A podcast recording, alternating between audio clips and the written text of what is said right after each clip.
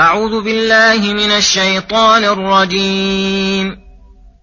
كذلك ما أتى الذين من قبلهم من رسول إلا قالوا ساحر أو مجنون. أتواصوا به بل هم قوم طاغون. فتول عنهم فما بملوم. وذكر فإن الذكرى تنفع المؤمنين. وما خلقت الجن والإنس إلا ليعبدون. ما أريد منهم من رزق وما أريد أن يطعمون.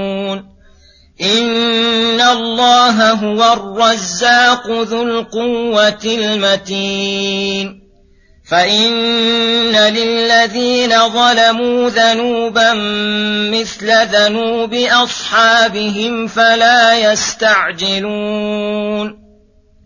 فويل للذين كفروا من يومهم الذي يوعدون بسم الله الرحمن الرحيم السلام عليكم ورحمة الله وبركاته. يقول الله سبحانه كذلك ما أتى الذين من قبلهم من رسول إلا قالوا ساحر أو مجنون.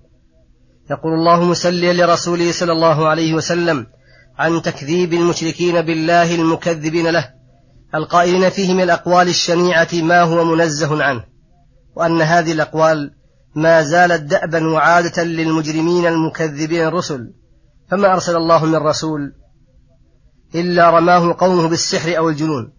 يقول الله تعالى هذه الأقوال التي صدرت منهم الأولين والآخرين هل هي أقوال تواصوا بها ولقن بعضهم بعضا؟ فلا يستغرب بسبب ذلك اتفاقهم عليها.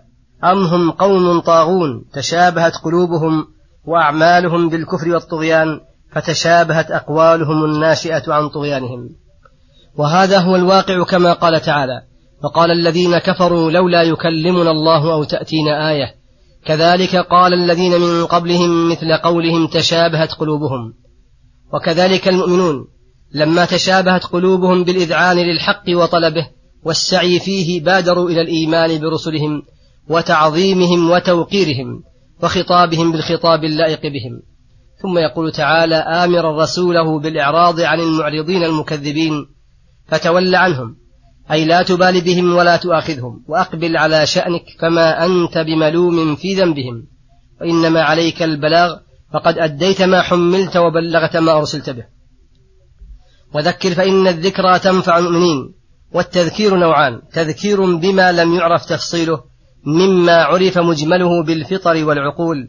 فإن الله فطر العقول على محبة الخير وإيثاره وكراهة الشر والزهد فيه وشرعه موافق لذلك. فكل أمر ونهي من الشرع فهو من التذكير. وتمام التذكير أن يذكر ما في المأمور من الخير والحسن والمصالح وما في المنهي عنه من المضار. والنوع الثاني من التذكير تذكير بما هو معلوم للمؤمنين ولكن انسحبت عليه الغفلة والذهول. فيذكرون بذلك ويكرر عليهم ليرسخ في أذهانهم وينتبهوا ويعملوا بما تذكروه. من ذلك وليحدث, وليحدث لهم نشاطا وهمة توجب لهم الانتفاع والارتفاع. أخبر الله أن الذكرى تنفع المؤمنين لأن ما معهم من الإيمان والخشية والإنابة واتباع رضوان الله يوجب لهم أن تنفع فيهم الذكرى وتقع الموعظة منهم موقعها كما قال تعالى فذكر إن نفعت الذكرى سيذكر من يخشى فيتجنبها الأشقى. وأما من ليس معه إيمان واستعداد لقبول التذكير فهذا لا ينفع تذكيره. بمنزلة أرض السبخة التي لا يفيدها المطر شيئا. وهؤلاء الصنف لو جاءتهم كل آية لا يؤمنوا حتى يروا العذاب الأليم. ثم يقول سبحانه وما خلقت الجن والإنس إلا ليعبدون الآيات.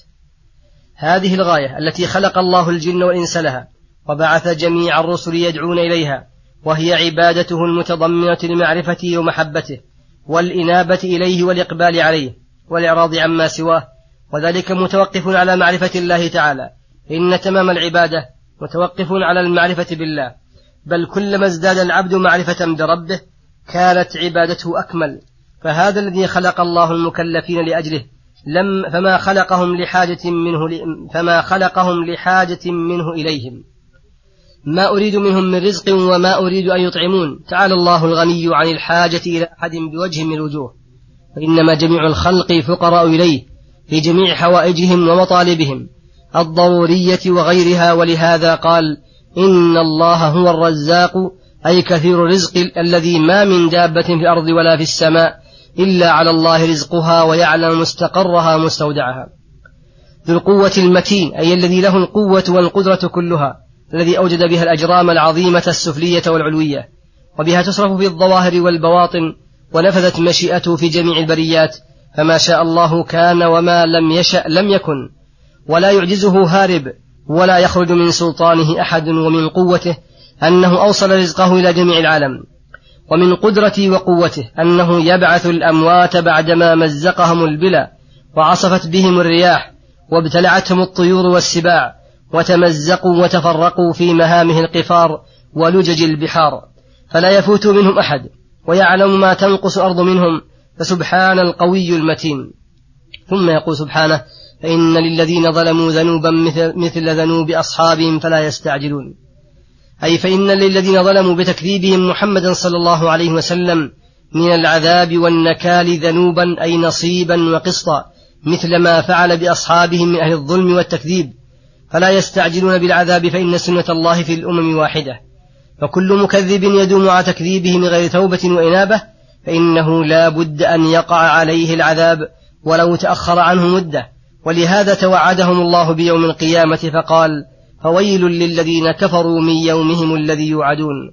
وهو يوم القيامة الذي قد وعدوا فيه بأنواع العذاب والنكال والأغلال فلا مغيث ولا منقذ لهم من عذاب الله. نعوذ بالله منه وصلى الله وسلم على نبينا محمد وعلى آله وصحبه أجمعين. إلى الحلقة القادمة غدا إن شاء الله. السلام عليكم ورحمة الله وبركاته.